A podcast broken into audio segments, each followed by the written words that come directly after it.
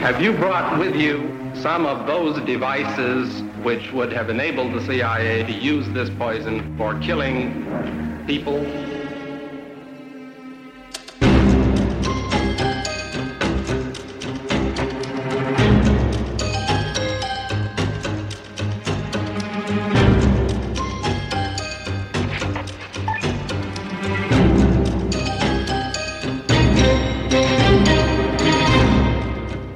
But there was a party going on, and my first thought was, well, this is uh, someone's birthday.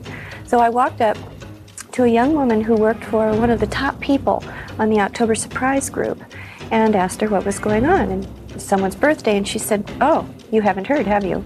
I said, No. And she said, Well, we don't have to worry about an October surprise. Dick cut a deal. Du lytter til det hemmeligste af det hemmelige. Et program om den kolde krigs hemmeligheder. Mit navn er Anders Christiansen, og med i studiet er dokumentarist Christian Kirk Muff. Der er noget, der gør en skør, når vi øh, snakker om mordet på Olof Palme. Det er det her med, at vi hele tiden øh, kan læse noget symbolik ind i noget, eller måske kan vi på en eller anden måde indse, om det er bare tilfældigt. Og det er så helt i kernen. Altså var det en, en skør, lidt tilsforvirret mand, eller var det en stor konspiration? Men også i de mindre detaljer dukker der hele tiden noget op, hvor vi skal tage stilling til, er det her en del af en større plan, eller er det bare noget, der bare er sket? og vi skal høre på en masse mennesker og deres udsagn, og så kan vi tænke over, jamen siger de sandheden nu, eller sidder de og lyver? Ja. I litteraturen, der arbejder man med et begreb, der hedder en utroværdig fortæller. Det er, når for eksempel fortællerstemmen i en roman fortæller løgne for den, der læser den. Men, men fidusen ved det er, at hvis man ved, at folk lyver, så kan man godt læse igennem og finde sandhed. Og fidusen er også, at alle lyver. Ingen kan sige sig at være rene i det her game. Øh, øh, så, så vi er, vi er steget lidt dårligt som udgangspunkt. Mm. I august 2021, der blev Olof Palmes grav udsat for herværk. Det kunne man læse om i de svenske medier.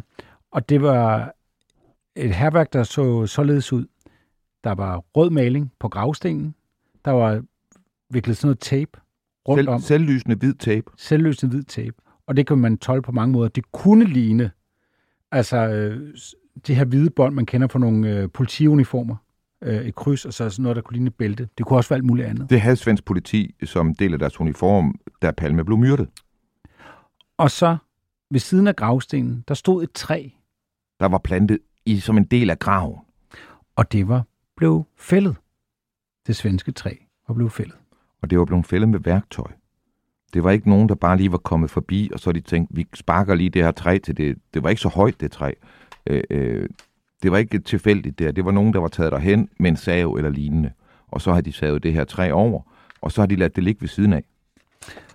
Og når man siger, at det svenske træ er blevet fældet, og man er lidt palmenørd, Muff, hvad kommer man så til at tænke på? Jamen altså, jeg sad og kiggede på det der, og så tænkte jeg, åh nej, nu kører karusellen, fordi her har vi det. Er det tilfældigt, at der er nogen, der er gået hen og skændet hans grav og fældet det svenske træ? Eller er der en forbindelse til historien om det svenske træ skal fældes? Fordi det er en øh, vandrehistorie i Palme-efterforskningen, som på den ene side får alting til at gå op, men på den anden side også får alting til at gå op på sådan en måde, hvor man tænker, nej, så, så pænt skal det ikke være, så pænt kan det ikke være. Og samtidig også en historie, hvor hvis man går helt i bund, så mangler den endelige kilde til historien. Mm.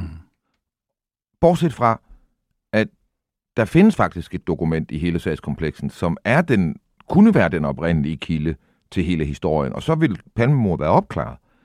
Men det er jo selvfølgelig så sådan, at der er nogen, der siger, at det er et falsum. Mm. Og det er enormt svært at bevise, om et dokument er ægte eller falsk, når det kommer fra en oprindelse, hvor ingen vil tale.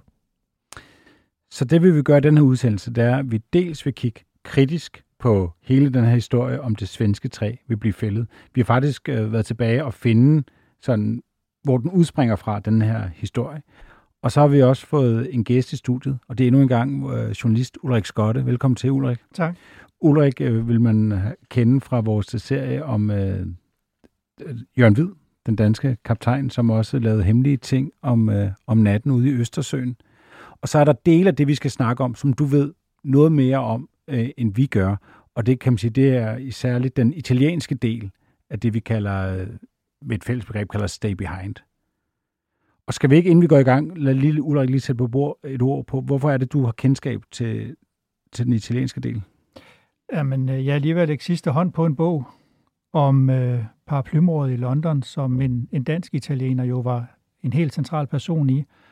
Et mor, der blev begået i 78, øh, hvor der jo øh, er klar spor til en, en dansk italiener, der nu er død øh, som øh, gerningsmand. Øh, og det er ligesom hans, skal vi sige, italienske fortid, som er lidt interessant øh, i den her sammenhæng. Så jeg har siddet og kigget meget på i forbindelse med, at bogen snart kommer, på hvad var egentlig det, han gik og lavede i Italien? Hvad var hans relationer i Italien? Hvor kommer han fra? Hvor han op, opvokset henne? Og, øh, og det at begynde at rode i Italien, og, eller Machiavellis Italien, jeg vil sige, det, det er en verden af det, jeg vil kalde parpolitik, og som jo dybt set er det, vi også taler om her med Palme. Der er alt det, vi ser og kender og læser, som der er dokumenter på, som vi ved er sandt. Og så er der den form for politik, som vi ikke ser, men vi også godt ved lidt om nok findes et eller andet sted. Og det er, det er jo den verden, som er rigtig svær at arbejde i, både som journalist og som forsker. Hmm. Og parpolitik er netop den skjulte politik. Ja. Altså det er den, du ikke fortæller om, at du bedriver. Ja. Og, og jeg skal bare sige, fordi vi, vi har jo snakket sammen et stykke tid, Ulrik, fordi at vi kigger lidt ind i det samme i den her stay behind-verden. Og du har jo i forhold til det her med, er noget tilfældigt, er noget symbolsk, er det, jeg læser rigtigt eller sandt, falskt, så har du en helt særlig situation, fordi det, du har siddet med, det er, du har ligesom også grundlæggende kigget ind i Stay Behind og den her verden. Det er en verden fyldt med løgn og desinformation, og alle mulige kaninhuller, de forsøger at lokke dig ned i, for at få dig af sporet af, hvad der virkelig er fat. Det, det er grundlaget. Oven på det, der har du så en masse materiale fra en mand, der har levet som agent, dobbeltagent eller trippelagent. Ikke? Fra hans hånd. Så det er svært som udgangspunkt at sige, hvad er op og ned i alt hans materiale. Ja. Oven på det har du så et arkiv, der er samlet af en journalist, som går og arbejder i starten af 90'erne, hvor ingen aner, hvad der egentlig er, han kigger på. Det gør han heller ikke selv. Stakkels mand, men han har den øh, lidt uvane ikke helt at dokumentere, hvor hans kilder er fra. Jamen altså, øh, det materiale er jo sammensat af mange ting, så det er jo sammensat af, af den her agent Piccadillys personlige ting. Det er sammensat af dagbøger. Det er sammensat af hemmelige optagelser med kilder. Jeg finder optagelser af mig selv fra starten af 90'erne, jeg ikke anede fandtes. Jeg er simpelthen også blevet optaget. Øhm, Af journalisten her, ja, hvis arkiv ja som, som jeg arbejdede sammen med i mange år. Jeg vidste bare ikke. så er der ikke mere for den statsbetalte 25 øre. Efter 24-7's lukning er det hemmeligste af det hemmelige blevet en podcast, du skal betale for. Gå ind på hjemmesiden dethemmeligste.dk og læs mere om, hvordan du fortsat kan lytte til det hemmeligste af det hemmelige.